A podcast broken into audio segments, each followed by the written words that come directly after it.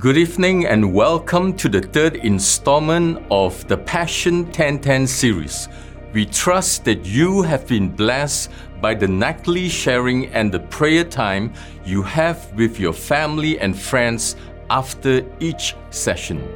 Tonight, we will be considering Jesus' redeeming work on people groups.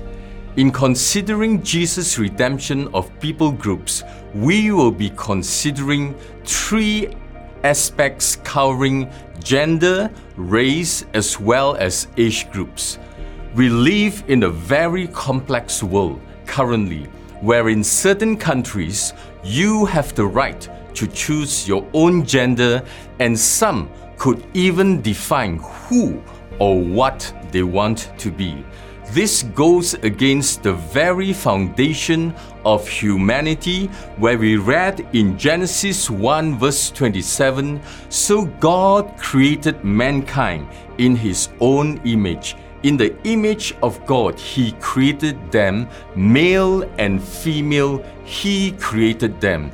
The creation of humanity in God's image is the basis of human dignity and equality, as well as the sanctity of life. However, this image has been marred by sin, and the Apostle Paul taught in Romans 5, verse 12 Therefore, just as sin entered the world through one man, and death through sin, and in this way death came to all people because all sin. But thanks be to God, in this same chapter in Romans 5, we read that Jesus redeemed mankind through his one act of obedience as we read in verses 17 to 19. For if by the trespass of the one man death reigned through that one man, how much more will those who receive God's abundant provision of grace and the gift of righteousness reign in life through the one man, Jesus Christ? Consequently, just as one trespass resulted in condemnation for all people, so also one righteous act resulted in justification and life for all people. And in verse 19, we read, For just as through the disobedience of the one man the many were made sinners, so also through the obedience of the one man the many will be made righteous. Hallelujah. So, how did Jesus redeem gender? He did it by redeeming the whole of mankind. Are male and female equal in God's eyes? Yes, men and women are equal in God's eyes in that both men and women are created in the image and likeness of God, as we have read in Genesis 1, verse 27. Men and women are also equally sinners in need of grace and salvation. Redeemed men and women are equally forgiven, equally indwelt by the Holy Spirit, equally invited before the throne of grace, and equally heirs of God. Nowhere does Scripture imply that women are unequal to men in God's eyes or that they should have less significance than men. Men and women have different roles in the home and in the church, but different roles do not indicate differing worth. The roles of men and women are divinely designed to be complementary. So men and women are absolutely equal. Physically, they are obviously not equal. God has chosen distinct roles for both men and women that they may complement each other in a way that most glorify God. Women may be fragile in some regards, but so are many things that are most precious to us. Men and women should work together, each fulfilling their respective distinct roles for the common goal of glorifying God. Hallelujah. So let's now move on to redeeming race or ethnicity. The term most commonly used in the Bible to describe race or ethnicity is the word nation or nations. In order to redeem race or ethnicity, God has to choose or elect to work through a person, and He chose Abraham and his descendants. It is easy to misinterpret God's choosing of Abraham as an example of partiality, as if God favors one people group over others. But in reality, Abraham's election is missional. God chose Abraham and his descendants to bless the nations. In Genesis chapter 12, reading from verse 1 to 3, we read that the Lord had said to Abram, Go from your country, your people, and your father's household to the land I will show you. I will make you into a great nation, and I will bless you. I will make your name great, and you will be a blessing. I will bless those who bless you, and whoever curses you, I will curse.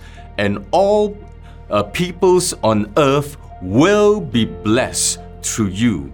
In the New Testament, the Apostle Paul noted that the Lord Jesus Christ was the fulfillment of God's promise to Abraham. And in Galatians 3, verse 16, we read, the promises were spoken to Abraham and to his seed. Scripture does not say and to seeds, meaning many people, but and to your seed, meaning one person who is our Lord Jesus Christ. In writing about Christ's redeeming work, the Apostle Paul reflected more deeply the relationship between God's chosen race, the Jews, and the rest of us, Gentiles, we have already seen what Paul wrote about human sinfulness and divine impartiality. In Romans 3, reading from verse 22 to 24, Paul argued that all are affected by sin and justified by faith in Jesus Christ. The righteousness is given through faith in Jesus Christ to all who believe. There is no difference between Jew and Gentile, for all have sinned and fall short of the glory of God, and all are justified freely by His grace through the redemption that came by Christ Jesus. Hallelujah. And we further read in Galatians 3, verse 28 there is neither Jew nor Gentile, neither slave nor free, nor is there male and female, for you are all one in Christ Jesus. The point here in this verse is not that Christians lose their racial or ethnic identity when they follow Christ, nor that they cease to be men or women or rich or poor. The point is that Christians cannot use these things to suggest anyone is more favored or less favored by God. Unity in the body of Christ forbids using these identity markers for those purposes. And the last point, moving on to the redeeming of age groups or generations, God always revealed himself as the God of generations, calling himself the God of Abraham, Isaac, and Jacob. Jesus' redeeming work cuts across the generations and age groups. And in Paul's prayer for the Ephesians in chapter 3, reading from verse 20 to 21, we read, Now to him who is able to do immeasurably more than all we ask or imagine, according to his power that is at work within us. To him be glory in the church and in Christ Jesus throughout all generations, forever and ever. Amen. His redeeming work and glory is throughout all generations, forever and ever.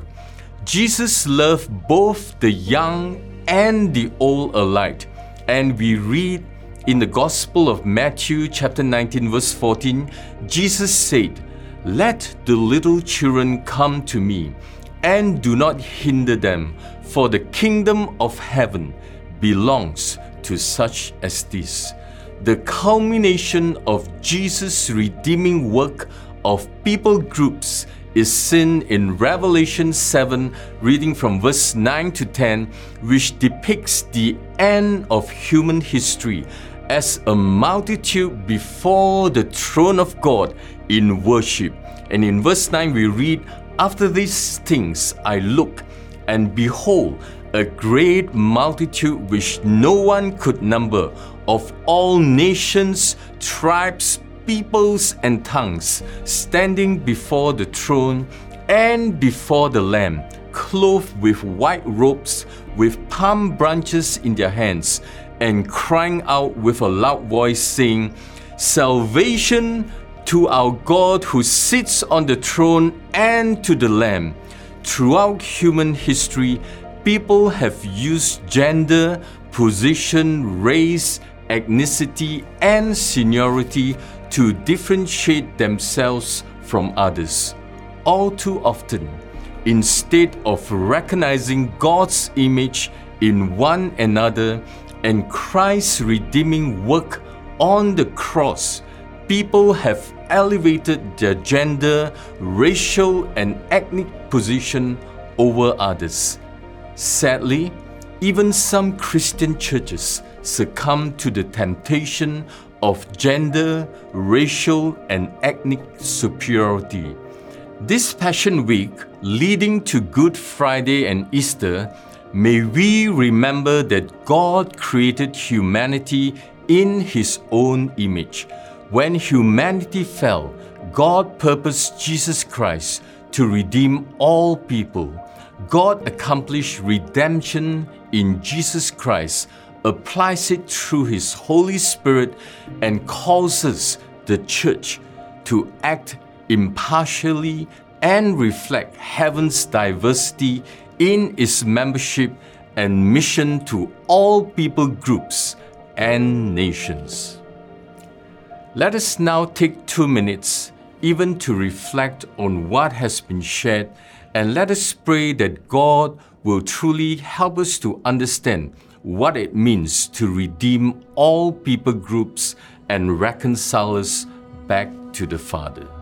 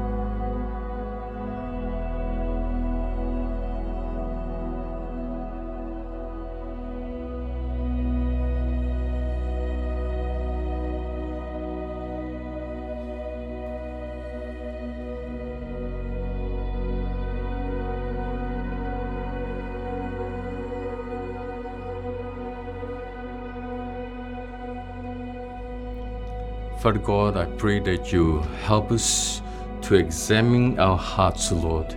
If there's any trace of racism in each one of us, Lord, and if there is, we pray, Lord, that you do a deep work in each one of us, Lord, that you remove every prejudices that we may have against any particular race or ethnic group, Lord. I pray, O Lord, that just as you have redeemed us and reconciled us back to the Father, I pray, O Lord, that you will release deep love and compassion in each one of us for all races, for all ethnicity and age groups, and that God, you will release inner healing to any one of us, O Lord, if any of these groups have wronged or hurt us in the past. So thank you, Lord Jesus, for your finished work on the cross and redemption of every tongue, every tribe, every gender, and every age group, Lord. We thank you for the finished work on the cross of Calvary, and we pray, Lord, may this Good Friday and Easter be a time for us, Lord, to even reflect on your love for each one of us that truly you have reconciled all men unto yourself. So we thank you, Lord Jesus, for your work of redemption and your finished work on the cross of Calvary. We give you thanks and we bless you. In Jesus' name we pray. Amen.